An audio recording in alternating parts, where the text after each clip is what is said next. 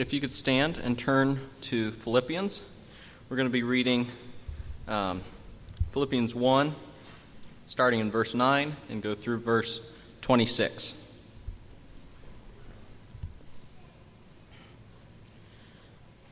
And this I pray, that your love may abound still more and more in knowledge and all discernment, that you may approve the things that are excellent, that you may be sincere and without offense till the day of Christ, being filled with the fruits of righteousness which are by Christ Jesus, to the glory and praise of God. But I want you to know, brethren, that the things which happened to me have actually turned out for the furtherance of the gospel, so that it has become evident to the whole palace guard and to all the rest that my chains are in Christ. And most of the brethren in the Lord, having become confident by my chains, are much more bold to speak the word without fear. Some indeed preach Christ even from envy and strife, and some also from goodwill. The former preach Christ from selfish ambition, not sincerely, supposing to add affliction to my chains, but the latter out of love, knowing that I am appointed for the defense of the gospel. What then? Only that in every way, whether in pretense or in truth, Christ is preached, and in this I will rejoice yes, and will rejoice. For I know that it will turn out for my deliverance through your prayers and the supply of the Spirit of Jesus Christ, according to my earnest expectation and hope that in nothing I shall be ashamed, but with all boldness, as always, so now also Christ will be magnified in my body, whether by life or by death. For to me to live is Christ, and to die is gain. But if I live on in the flesh, this will mean fruit from my labor. Yet what I shall choose I cannot tell. For I am hard pressed between the two, having a desire to depart and be with Christ, which is far better. Nevertheless, to remain in the flesh is more needful for you. And being confident of this, I know that I shall remain and continue with you all for your progress and joy of faith, that your rejoicing for me may be more abundant in Jesus Christ by my coming to you again. You may be seated.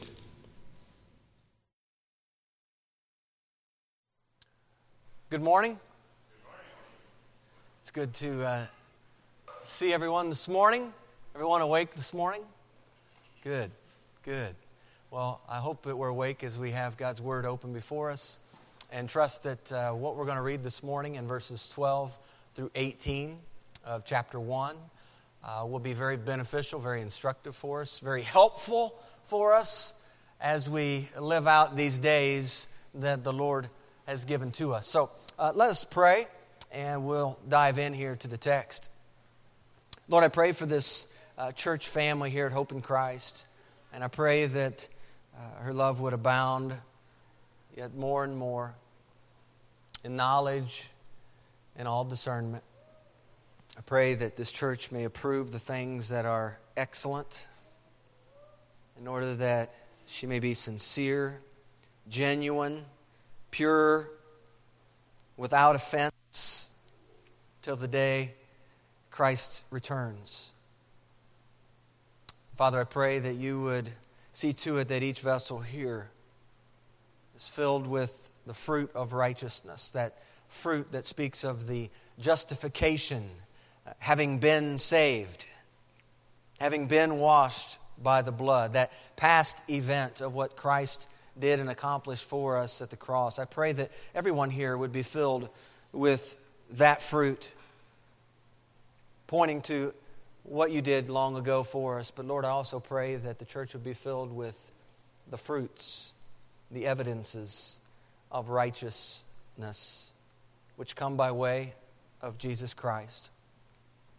And Father, I pray that all we do here in this body would be done to the glory and praise of who you are.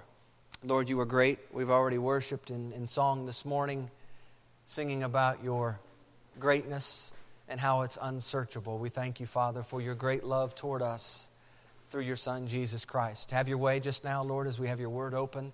I pray that you would speak to us through your word, through your spirit, and teach us, Lord, what you would have us to know this morning from this text here in Philippians. I pray in the name of Christ, our Savior. Amen.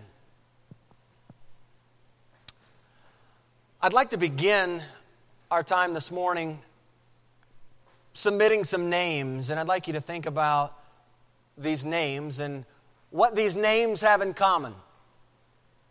It's possible these names have a few different things in common, but I'm going after something specific here this morning. I'll give you a few of these names Joab, Haman, uh, the Pharisees, in large part, especially during their time when Jesus was around, Pilate, Gehazi, Eli, King Saul. If you think about those names, one of the things that comes to the surface is at various points in their lives, and for some it characterized a large portion of their life, they live their lives for personal gain, for what we might call selfish ambition. Motivated to act based upon the question what's in this for me? What, what can I get out of this? Self seeking. You know, motives don't always reveal themselves neatly to us. Titled the message this morning, The Gospel Motivator. The Gospel Motivator. And motives don't always come wrapped up in nice, neat packages, easily identifiable. You know, when they're little, it's pretty easy to see the motives, isn't it? You know what happens as we grow older? We still have a lot of those motives. We just do a lot better job of packaging them. We do a lot better job of hiding them.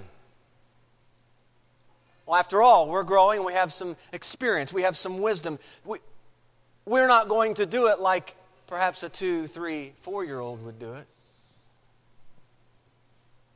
Motives can lurk beneath the surface for quite a long time.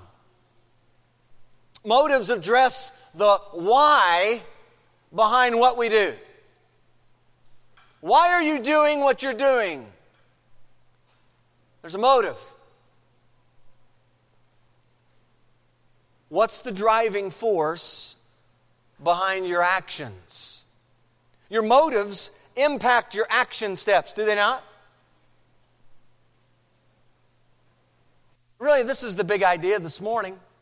Gospel motivation changes everything we do. There's a reason I believe Paul, when he's writing to Corinth, says that uh, talking about a new creation. Behold, all things have become new. You are a new creation, new like never before, is the idea. We become that way when we start to understand and operate from the perspective that gospel motivation, when the gospel is our motive for doing what we're doing, it changes everything. The old and the new look completely different. And that's the way it's intended to be. Well, what is it that changes if we're saying from the text that this gospel motivation changes everything, the question then, what changes when your life is motivated by the gospel? What changes? Kind of a precursor to this question. I think it's important to look at a few scriptures from the life of Jesus, and I want to give you a couple from Paul because Paul is the one who's in prison writing this letter to the church at Philippi. But, but just a couple quick scriptures to give us a little context here of this question and this theme. Jesus in Matthew 10 22, he says, And you will be hated by all for my name's sake, but he who endures to the end will be saved. Luke 22 42, Jesus is about to go to the cross and he says, Father, if it is your will, take this cup from me. Nevertheless, not my will, but yours be done. John 15, again, hours before the cross in verses 20 and 21, Jesus says to his followers, Remember the word I said to you. A servant is not greater than his master. If they persecuted me, they will persecute you. If they kept my word, they will keep yours also. But he goes on, he says, But all these things they will do to you for my name's sake, because they do not know him who sent me.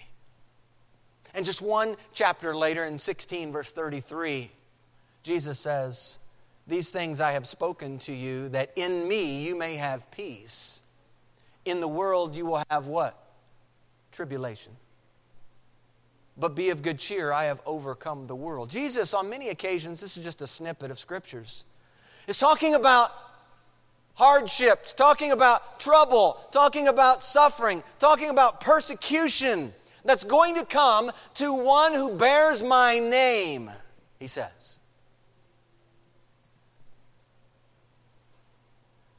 Then we look at the life of Paul.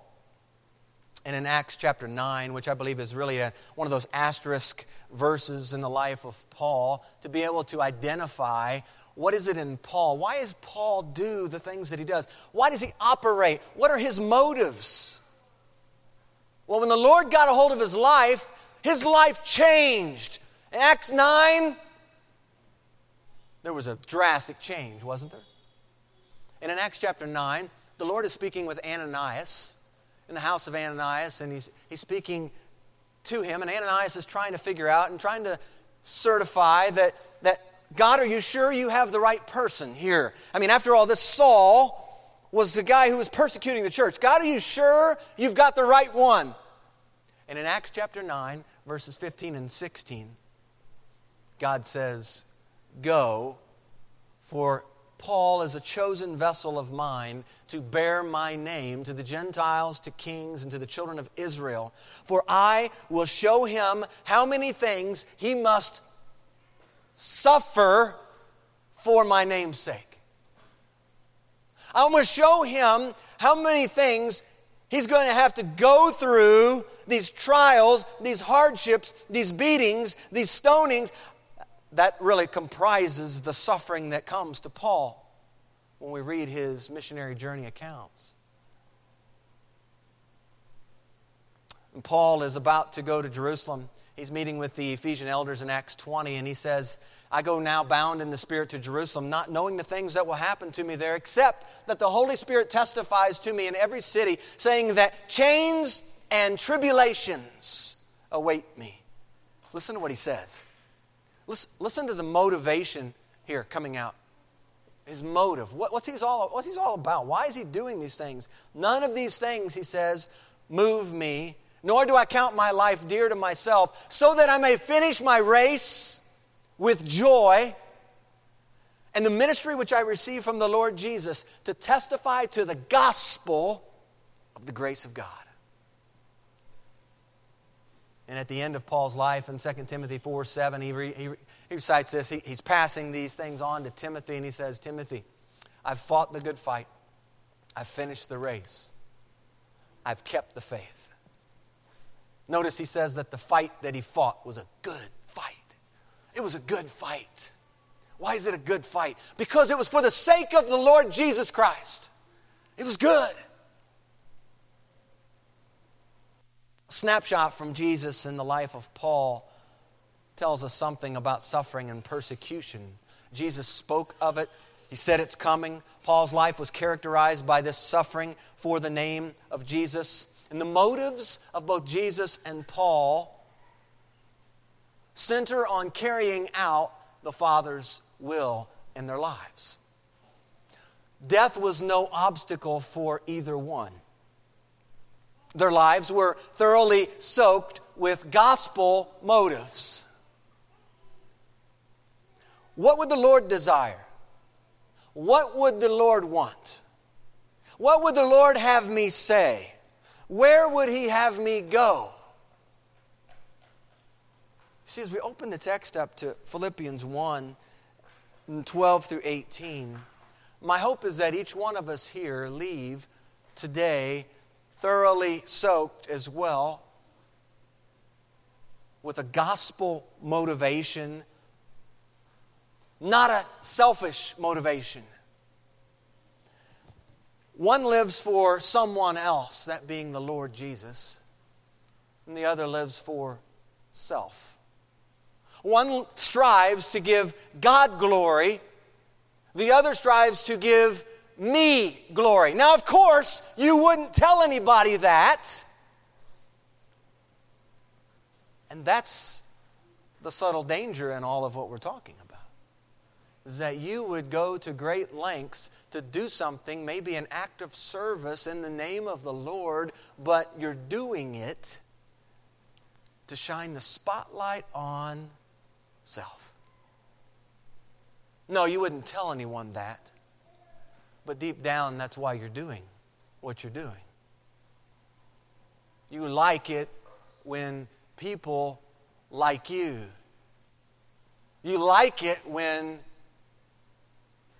you are the one being praised.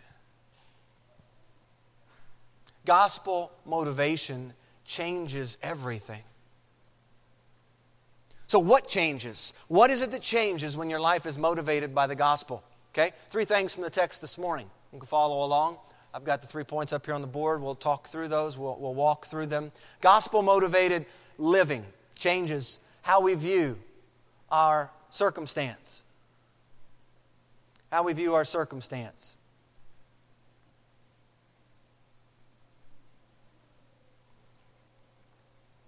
Look with me at verse 12. But I want you to know, brethren, that the things which happened to me have actually, that's a, that's a key word, you might want to underline that word. That's a pivotal word in that verse, have actually turned out for the furtherance of the gospel. Paul's circumstance, what is it as we open the letter here? We know that Paul's circumstance, he's writing this letter and he is in the midst of what? Prison, right? He's under house arrest. He's in prison. He's chained. He's got Roman guards that are constantly on the watch taking care of him. So, his circumstance, let's understand, his circumstance, his situation as he writes this letter is prison, literal prison, house arrest. You know, I was thinking about this idea of prison. I was thinking about a lot of people uh, around our country today uh, and close by in our country today. And I was thinking about the people in Texas, and I was thinking about the people in Florida, and I was thinking about the people in Puerto Rico. People who have recently been hit by hurricanes. Their houses destroyed, their stuff's gone. And I imagine that there are many people in those areas feel like currently they are in a prison. Uh, what am I going to do now? How, how, am I ever going to recover from this one? Our, all of our stuff's gone. And, and they're chained to, some of them, hopelessness.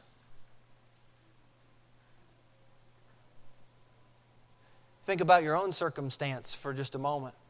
Maybe you're not chained as Paul to a Roman soldier nonstop. But is there a circumstance in your life that feels like it's attached to you and it just won't let go? Maybe it's your health, long term sickness, illness. And maybe the prison there is this prison of frustration. Why can't I get any better? Maybe it has to do with your work this morning. It's a prison of worry. It's a prison of anxiety. It's a prison of fear. Prison of not knowing. Could be long term family conflicts. This prison that you're in the midst of may be a prison that is characterized by bitterness and disappointment. And maybe you've been crying out to the Lord, How long is this going to continue, Lord? And for you, it seems like a prison. You're, you're, you're in the middle of this and you don't see any way out. Maybe on a little bit of a lighter note, for some of you, you think of school in this regard. All this work, just don't see any light at the end of the tunnel. And you feel very much attached to it. But your attachment to it comes with a, a particular mindset that's not filled with what we're talking about here in Philippians joy. Remember full time joy? Full time joy, that doesn't mean you can set that aside when we do our schoolwork. Maybe your prison is your debt. We're never going to get out from under this, and you're attached to it. Maybe you're here this morning and, and your prison is, is something that, that would tie into this feeling of being uh, inferior, uh, smallest, or, or the least, or the youngest, or the, the one who feels like they're just not equipped, they're not educated. For some of you, those things may be your prison, your circumstance that you find yourself in. And you've, you've, been, you've been really dealing with it, you've been struggling with that. What do I do with this? Paul says here in verse 12, I, I want you to know, brethren, that, that what's actually happened to me has, has turned out for the furtherance of the gospel. I want you to know. That's a phrase that use, is used quite often. In fact, I want you to know. This is something he de- really desires for the church to know because you see, they had perhaps heard a certain report from the messenger Epaphroditus about Paul's status. And now he's saying right here is he's giving his own update on how he's doing in prison, he says, Hey, church, I want you to know. I, I really want you to know that the things which happened to me, the things regarding me, or my affairs, I want you to know about my affairs as I sit here in prison. By the way, let's be reminded that he is there in that Roman house arrest. We, we read about this in the book of Acts. His imprisonment, he says, as he's on trial, is for the hope of Israel. In Acts 28 20, the hope of Israel, he says, I am bound with this chain. In the last two verses of Acts 28, the way the book ends, Paul is dwelling in the house, text says, for two whole years in his rented house. He received all who came to him, preaching the kingdom of God and teaching the things which concern the Lord Jesus Christ with all confidence, no one forbidding him. Now, you might think he had it good. Perhaps in comparison to his days back in Philippi when he was in the inner cell, yes, he did have it good. But he's still in prison, he's still attached to guards, he still has zero privacy. Not a real pleasant situation. Paul says, these things that have happened to me, where I find myself in prison, these things have actually turned out for the furtherance of the gospel. In other words, my chains Contrary to what you might think, my chains have not halted the gospel work, but they've advanced it. The gospel has made headway into Rome.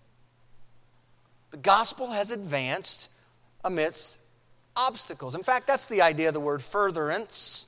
Has in mind a progressing, has in mind an advancing. It's from a, word which actually means to cut before.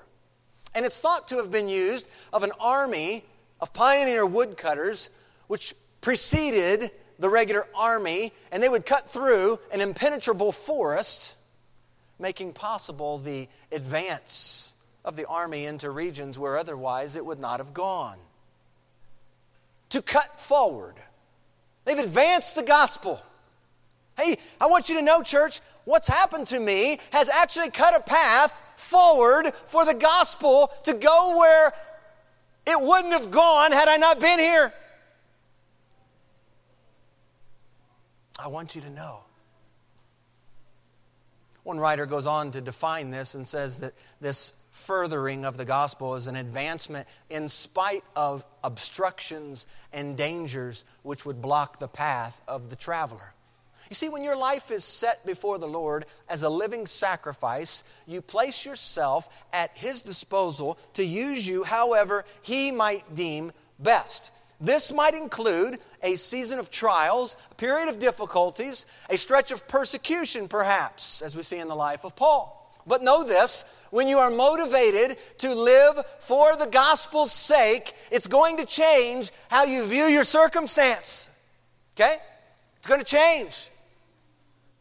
Corinthians 9 23, Paul is writing and he says, Now this I do. And he's talking about how I come alongside the weak, eh, right? I, will make myself weak for the weak. I'll, I'll, make myself, you know, to the Jew, I'll come alongside them. i I'm going to be. Why? Why does he do these things? To win them to the gospel. This I do, he says in 923, for the gospel's sake, that I may be partaker of it with you. Paul does what he does for the gospel's sake. Well, when we're talking about the gospel uh, at the core, we're talking about the preaching and the teaching of Christ, the one who died for our sins, the one who was buried, and the one who three days later was raised to life. And we're also talking about including when we say this gospel and I believe this is a large part, too, of what Paul brings forward as he's preaching the gospel. He's talking about the lordship even now in the present tense of Jesus Christ in one's life. What difference does it make? Think that's what he's, what he's preaching, what he's talking about. Paul, for some two years, we see in Acts, he's chained to a guard. Now, people, it's true, are, are able to come and go and hear him preach and teach, but he's chained, he's imprisoned, he's under house arrest, he's limited in his movements. It's a pretty bleak situation. Paul's circumstance is gloomy. His circumstances, prison. Chained to this revolving door of guards, Paul had every opportunity to complain, to be bitter, to blame others for his situation. He could have started a gossip trail indicting his fellow Jews could have blamed Rome for the mess that he was in. His circumstance was quite unfavorable. I don't believe there's anyone here who would choose this circumstance. Not a pleasant place to be. Chained to a Roman guard 24 7.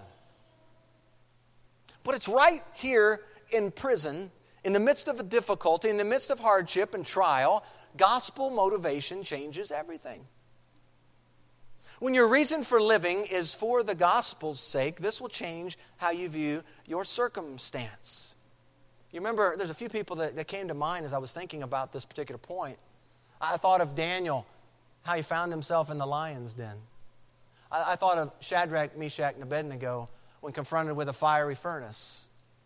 Now think about these circumstances. A lion's den. What, was, what was the whole goal of the lions? What, when someone got thrown into the lion's den, they weren't typically thrown into the lion's den to just pet them. Oh, big, nice kitty.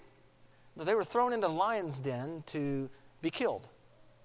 When someone was thrown into the fiery furnace, that circumstance was hot. In fact, in this case, seven times hot, right?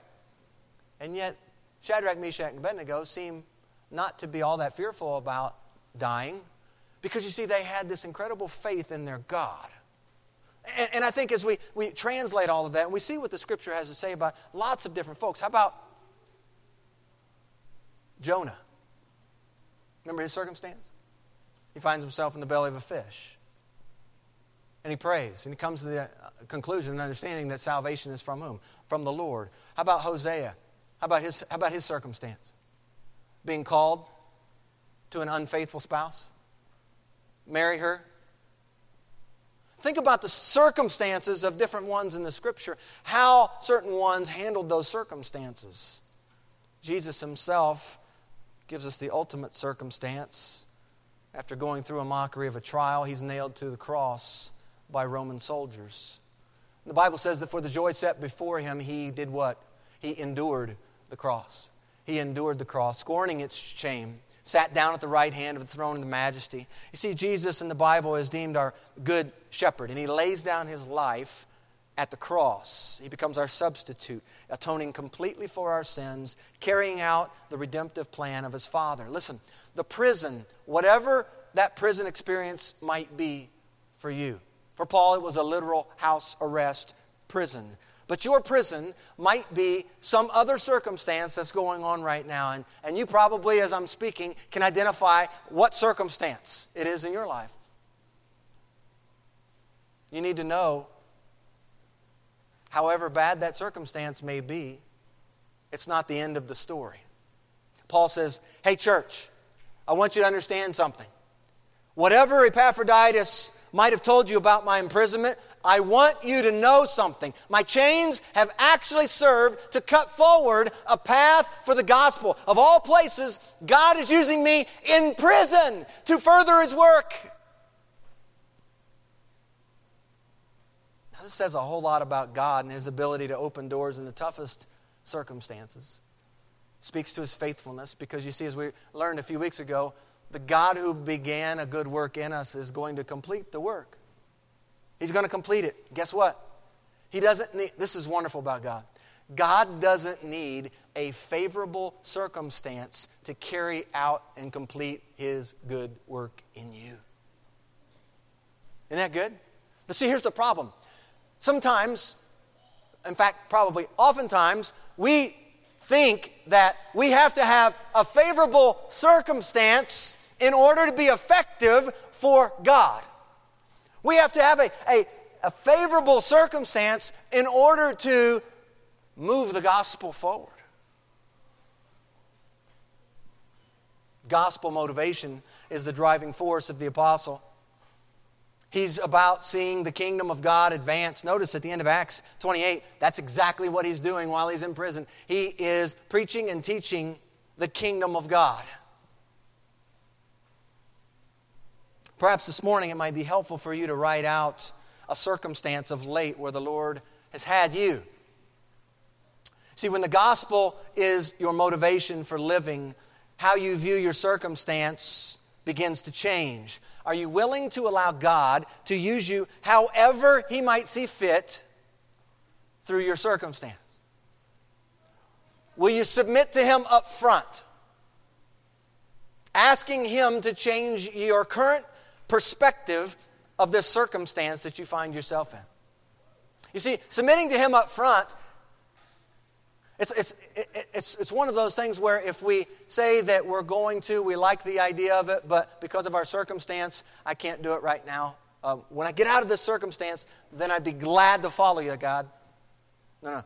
Submit to Him right now, up front, whatever, wherever, however, See, the gospel motivates us and it changes us in the midst of our circumstance, even something as dire and seemingly hopeless as a prison cell. Perhaps our prayer would be Lord, I want the gospel to motivate my entire being. Help me to see my circumstances through your eyes. How can I advance your gospel in my current circumstance?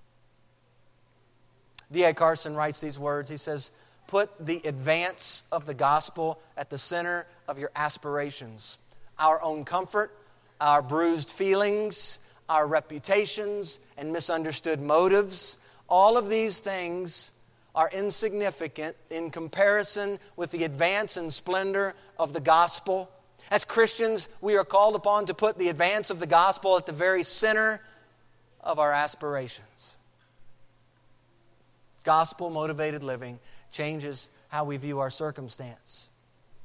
But according to the text here, it changes something else. Not only our circumstance, but how we define our influence. How we define our influence. Gospel motivated living changes how we define, define our influence. Look at the text with me, verses 13 and 14 so that it's become evident to the whole palace guard and to all the rest that my chains are in Christ. And most of the brethren in the Lord, most of the brethren in the Lord, having become confident of my chains, are much more bold to speak the word without fear. What if Paul, upon being arrested at Philippi, go backwards to Acts 16, determined that he was no longer of any use for the Lord and his work? What if, upon arriving in Rome, sentenced to house arrest, what if he'd settled for just keeping the peace during his stay, waiting it out, being a nice guy, hoping that his good behavior would get him out soon? Well, see, Paul is a great example in the scriptures of someone who saw his every situation as an opportunity to exert influence. You know, it's been said that leadership is influence, right? We are influencing, every single one of us are influencing those around us each day, whether for the good, whether for the not so good, right? Paul always seemed to maximize his opportunities. And wherever he travels, he's looking first to advance the gospel. That's the first thing. He's looking to advance the gospel. He's clear about influencing others toward the name of Jesus. Are you clear about advancing and speaking the name of Jesus to those you come in contact with? When the gospel serves as motivation for your living, it's not only going to change how you view your circumstance, it's going to change how you define your influence. The two are intricately connected. Paul didn't stop trying to influence others for Jesus because of his prison circumstance. Instead of seeing his circumstance as negative, a place to just get out of this as quickly as I can, Paul views it as an opportunity to influence those around him for the gospel. And so think about this. Having just been beaten with rods and placed in an inner cell in Acts 16, Paul probably wasn't doing all that great physically. How many of you agree with that? After being beaten, right? Been beaten. Probably didn't feel very good. Probably nursing some wounds a little bit. And yet the scripture tells us in Acts 16 25 that at midnight, Paul and Silas were praying and singing hymns to God. I love the last line. And the prisoners were listening to them. The prisoners were listening to them. Paul was gospel minded even after being beaten. He has the wherewithal to lift his voice in song and to pray aloud to the God of heaven. And the prisoners were listening. There in that Philippian jail cell, the two guys that had previously just been beaten were spending their time at midnight singing and praying to God. This gospel motivator was in those guys, it was in them. Paul has influence on his mind. He's more concerned about how he might influence his newfound cellmates with the gospel than he is nursing his wounds. He's not in the cell pouting. He's not feeling sorry for himself. He's not trashing the guards who just beat him.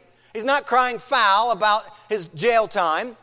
He's not self absorbed, but he is gospel motivated. And we'll see next week that Paul's life was in some ways indestructible. What do you mean? He says, To me, to live is Christ and to die is gain. He isn't consumed with the fear of dying at all. Being in Christ, he spends his days consumed with stewarding his influence, sharing with others the good news message of the Messiah and the hope of eternal life, which comes only through that one name. You know the one name, right? Only one name given under heaven among men by which we must be saved. That one name was, Paul was consumed with that. So you think about that, perhaps a, a question or two that comes to mind have you, have you been restricting your influence in any way for the Lord and His kingdom? Has the advancement of the gospel been short circuited in your life because you've set a lid? Listen, because you've set a lid. You've put a cap on it. You've set a lid on where and when and to whom you will influence others with the gospel. Have you put a cap on your influence. That's a pretty important question. It's one that hit me right between the eyes I'm looking at this text. Have I been my own worst enemy here in this? if my circumstance, however painful, however difficult it is, if God can and will, He promises to complete His work in us. If God is going to grant us influence even in those circumstances, I must be careful and cautious about putting a lid where God's not put a lid. Perhaps we put the lid on this influence in our lives because we, we just, it's too hard, it's, it's too difficult, or I just don't want to. Well, two kinds of influence spoken of here in the text. The first one is influencing uh, influence to the lost in verse 13. It's become evident to the whole palace guard, to the whole palace guard, and to all the rest that my chains are in Christ. It's become evident to the whole palace guard. Depending on your sources, that might include nine to 10,000 soldiers. This was a group of soldiers that was directly responsible for guarding the prisoners of the emperor. And to this group, it's become clear, it's become manifest, it's, it's come to light in order to be seen as it is. That's the idea of the word evident. This group, the palace guard, has recognized that Paul's chains are in Christ. Just as an example, have you thinking about this evident, verse 13. It's become evident. It's become evident to all the palace guard and to all the rest. I'd like you to think for just a moment uh, of spending some time. If, if one of you were to come over and spend some time with, with me, and not just paying a visit, but staying at my house for an extended period of time, and really not even just staying at my house, but shadowing me around wherever I go. What would happen in such a scenario?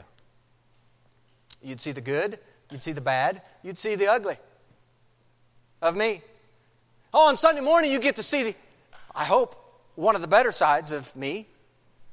And, I, and I'm probably uh, accurate in saying that it's true for each one of you here as well that when we come on Sunday, tend to get the best side. But you'd get to see, if you shadowed me around, You'd get to see how I respond to my wife, how I answer my children, how I interact with them, how I handle myself on the telephone talking with people, how I respond to someone's inappropriate email, perhaps. You'd see me gathering my family for worship on an evening, but you'd also see me whenever I'm not in a good mood. You'd, you'd see that if you followed me around. You would pick up on that probably. You'd see me praying. You, would hear me bouncing my thoughts off, off the wall in my office as I'm studying throughout the week. I'm, I'm talking to myself in the office, writing things on the wall, not on the wall, but on the boards on the wall. You'd see all of that. There's a lot of things that you'd see. And over time, you would start to get a good picture of my heart. You, would get a, a, a real picture. You'd be able to see what really motivates me. What, what drives me? Well, the palace guard had a front row seat to Paul's life. One guard hooked on for some period of time, and Paul saw this as an opportunity to influence for the gospel's sake. Another guard comes in to work, and he does so right in the midst of Paul's teaching. I mean, think about what Paul was doing. He had freedom. There were people coming and going, and he had the opportunity to preach and teach. Think about the guards as they're coming in off shift. There's a new one coming in. And perhaps they come right in the middle of his teaching. Perhaps another guard comes in right in the midst as, as shift changes, and, and Paul is praying. Perhaps another guard comes in and, and, and actually is in the midst of Paul dictating his letter to the church at Philippi. I mean, think about all of what could happen in the life of Paul as he's, as he's there in prison. He's not going anywhere. The message of Jesus Christ is being told through the life of Paul. Through, listen, through the life of Paul. It's not just that the Roman soldiers associated his imprisonment with Christ. I believe the palace guard became so familiar with Paul's life, it was his life that made the difference to these palace guards.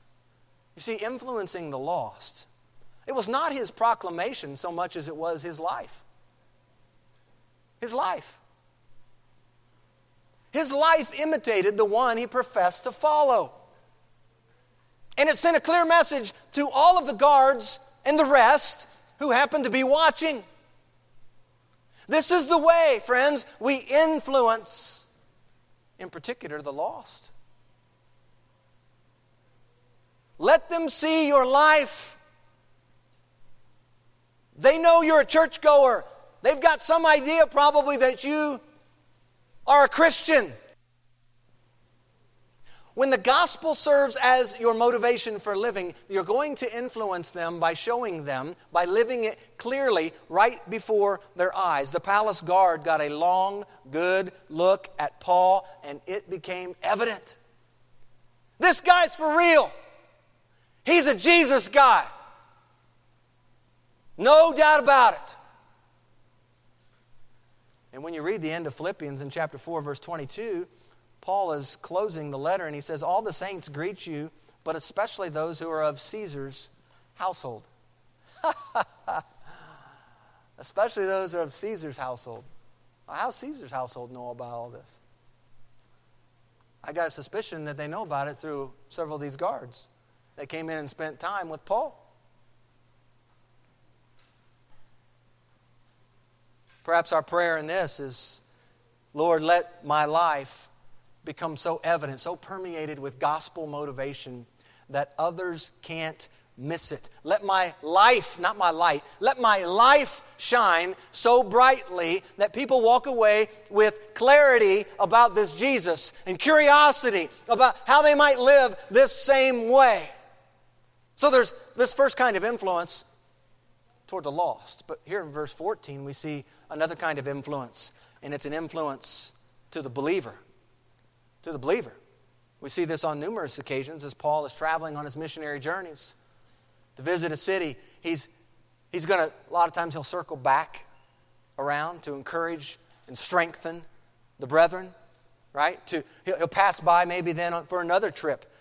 Verse 14 says that most of the brethren, having become more confident by my chains, are much more bold to speak the word without fear. Friends, don't discount what God can do in the midst of your prison circumstance. You might think that your bondage serves zero purpose. You might feel like no one cares, no one's watching, nothing's going to happen through this.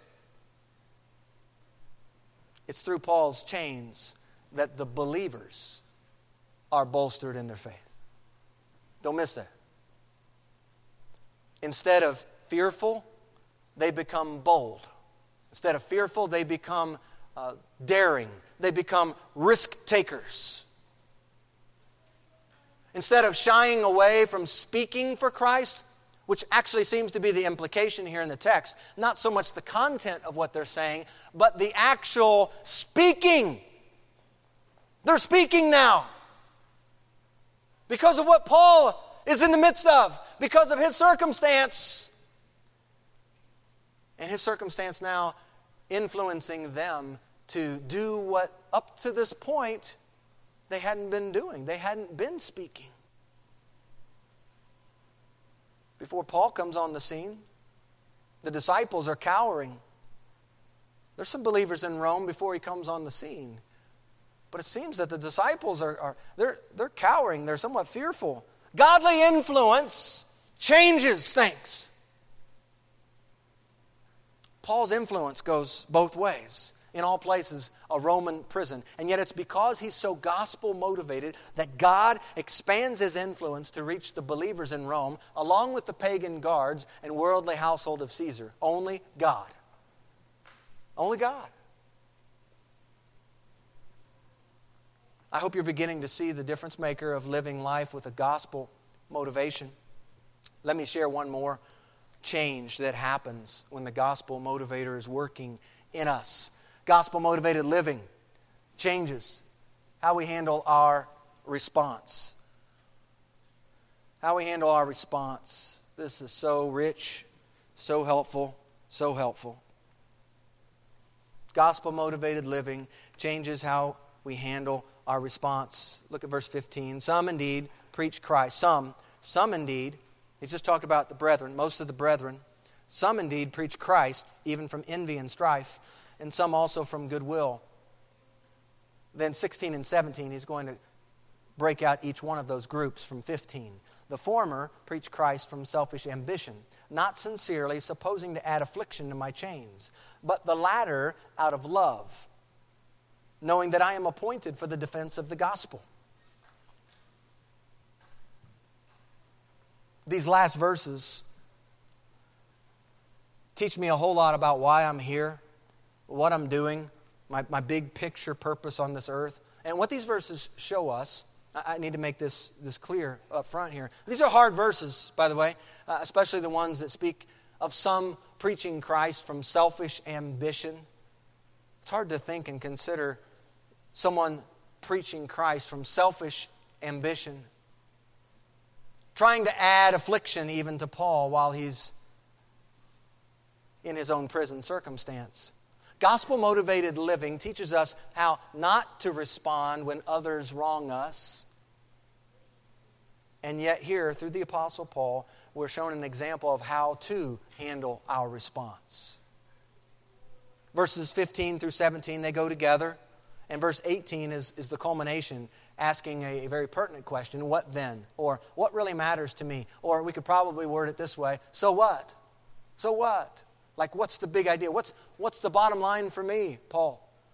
In light of all of this that I'm hearing going on, and in light of people trying to add affliction to me while I'm in prison, what's my response going to be? Well, verse 15 lays out the two parties, and we assume from the context that both parties are part of the most from verse 14. Some, indeed, even preach Christ from envy and strife, and some also from goodwill. So, verse 16 then elaborates on those who are preaching Christ from selfish ambition, envy, and strife. They have a certain motive about them, don't they? And so, some who preach Christ do so with this envy and strife. It's interesting to think about for just a moment because, you know, there was a time as I was reading this, I just always assumed that these folks who were preaching out of selfish ambition, preaching out of envy and strife, I, I just always assumed that these were like false teachers. But the more I read the text, the more I come to understand it's not that they have wrong theology. It's, it's that their motive, talking about motives, their motive for preaching Christ isn't to give God the glory. Their motive, it seems, for preaching Christ is to get Paul into trouble, more trouble, to kind of rub salt in the wound, if you will, in Paul.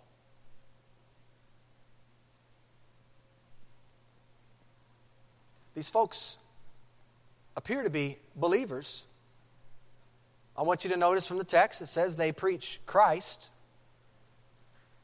So, a good question to ask is who were these folks?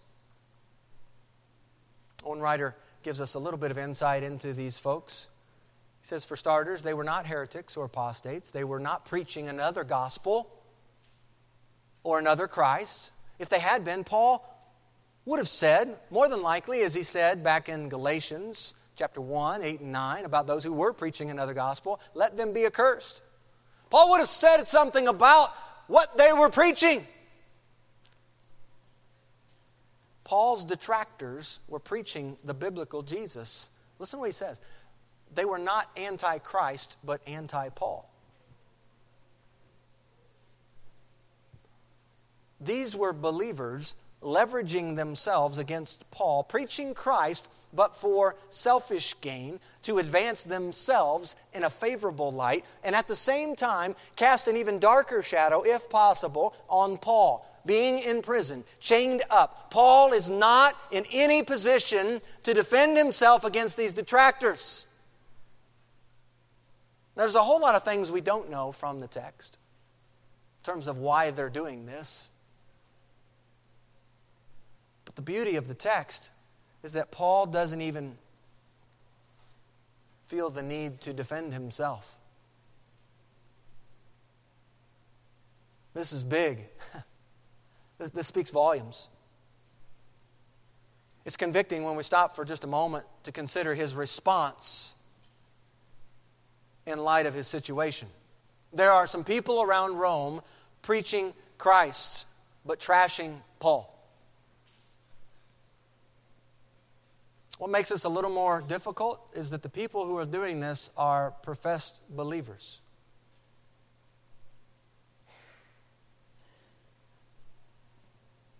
Envy and strife, selfish ambition.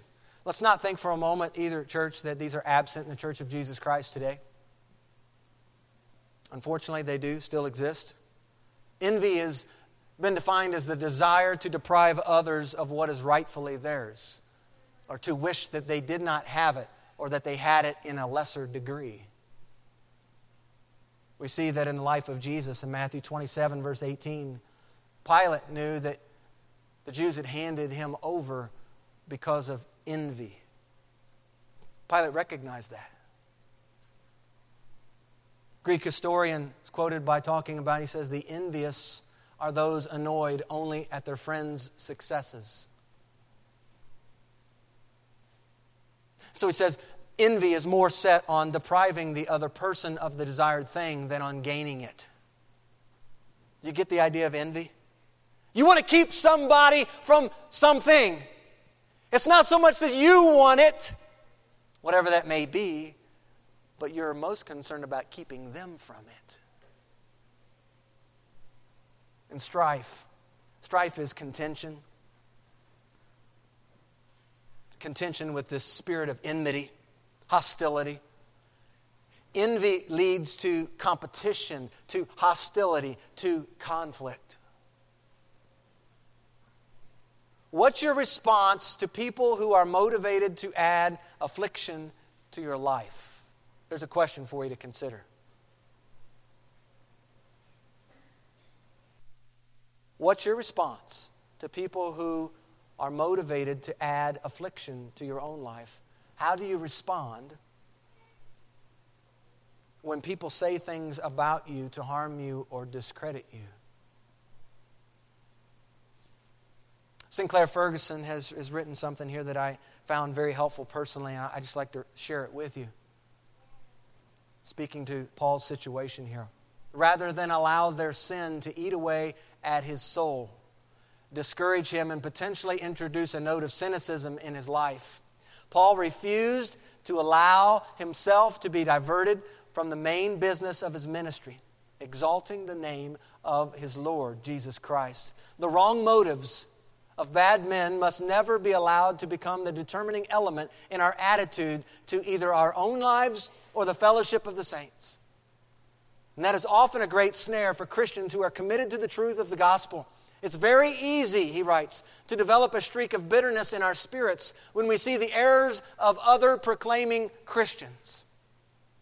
The way in which we present the gospel can then be dominated by our criticism of others rather than a presentation of Jesus. The result, he says, is an unattractive harshness which does not commend Christ. We learn from Paul that recognizing false motives and even errors in others need not produce an unchristlike temperament. So long as the one concern of our lives is to honor Christ, we will be safeguarded. And he concludes in this way and says, Motives matter, but we must never allow the motives of others to devour us. We must not ever. We must never allow the motives of others to devour us. We must reserve in our hearts a sanctuary of love for Jesus Christ. Those are some good words, some helpful words. We look at the text and we see this group preaching Christ from selfish ambition, not sincerely, not genuinely because their motive was to add affliction to Paul. Verse 17, this latter group, this group that preached from goodwill, they preached Christ out of goodwill, out of what was going to be helpful for others. Paul's in prison, and there's, there are a group of brothers who are, who are preaching Christ. They've been emboldened to speak, and they're doing so out of love for Paul. and out of their love for the Lord, out of their love for others. Pure motives. There is a sincerity in what they're preaching. That's the contrast in verse 17. You see, these, are, these that are preaching out of love, they understand that Paul is in prison. They understand his circumstance, that he's been set, he's been appointed, he's been fixed as a defender of the gospel. See, there are some of these believers who get why Paul is where he is. They get that he's in prison, and they get that Paul is going to influence people even in prison. For some, this is not a surprise because for some, they understand the power of the gospel. And they understand Paul's plight. So it concludes then in verse 18. What then? What really matters? Paul says, only that in every way, whether in pretense, whether in pretense, that's describing the folks who are preaching out of envy and strife, selfish ambition, whether in pretense or in truth, whether with false motive or with pure motive. Christ is preached. Christ is preached. What really matters? Christ. That's the bottom line he says here. That's what matters. Christ is preached. We don't get any word here about pointing a finger at anybody who said anything bad about him. Why? Because the gospel has motivated him in such a way that, it, that, doesn't, that doesn't matter. It doesn't matter. What matters is that Christ is preached. Christ is being preached. Christ's name is going out. Friends, this is, this is so important when we look at and see the text in, in 2 Corinthians. I'll leave you with this.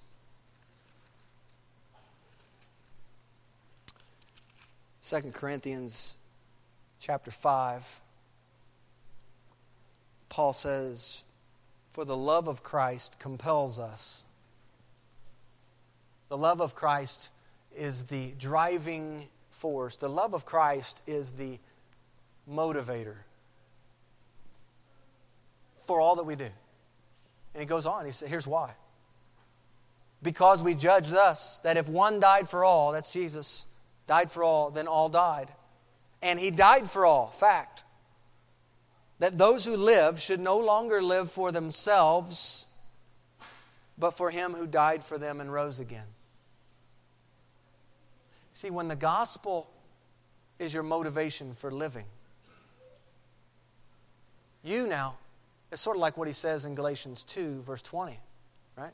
Uh, I've been crucified with Christ. I no longer live. It's Christ who lives in me, and I live by faith in the one who died and gave himself for me. Gospel motivation changes the way we live. It changes the way we view our circumstance, whatever that circumstance might be. It changes how we define our influence. Influence doesn't stop just because we find ourselves in a bad situation, circumstance.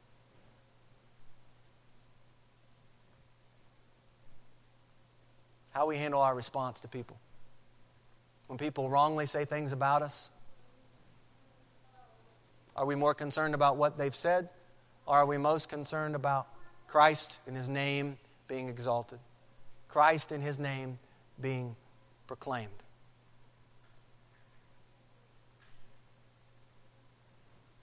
The centrality of the gospel is the great question and challenge for us. Is the gospel first and foremost in our lives and in our church? The answer to that will determine our future.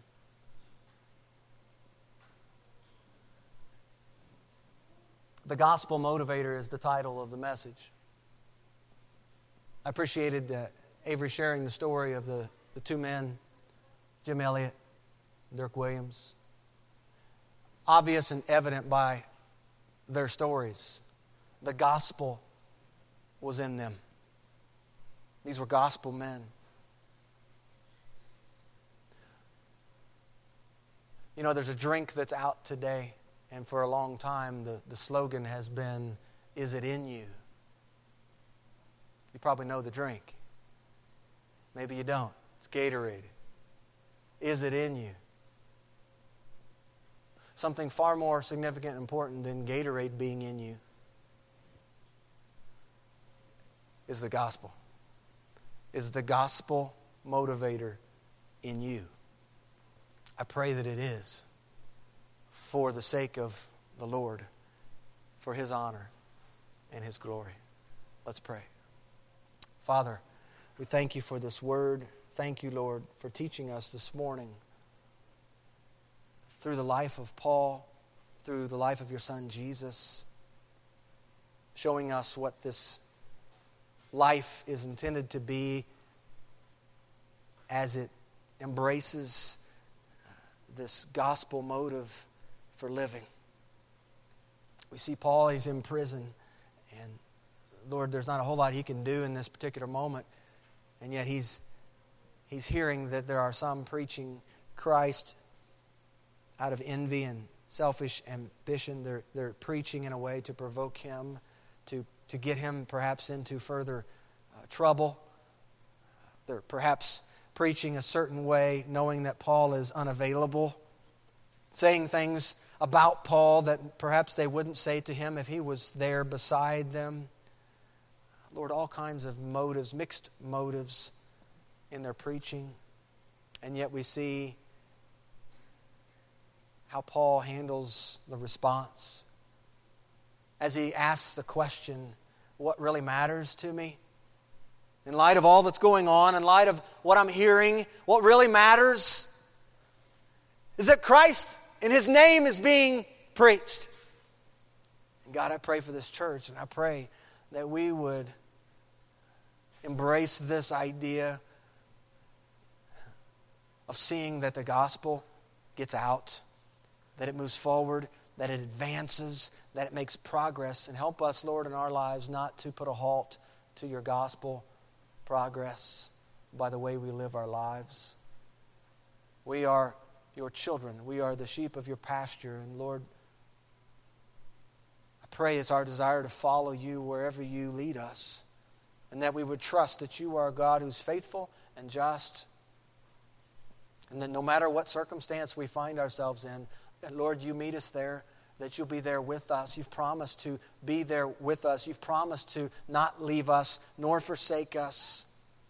You promised to go with us to the end of the age.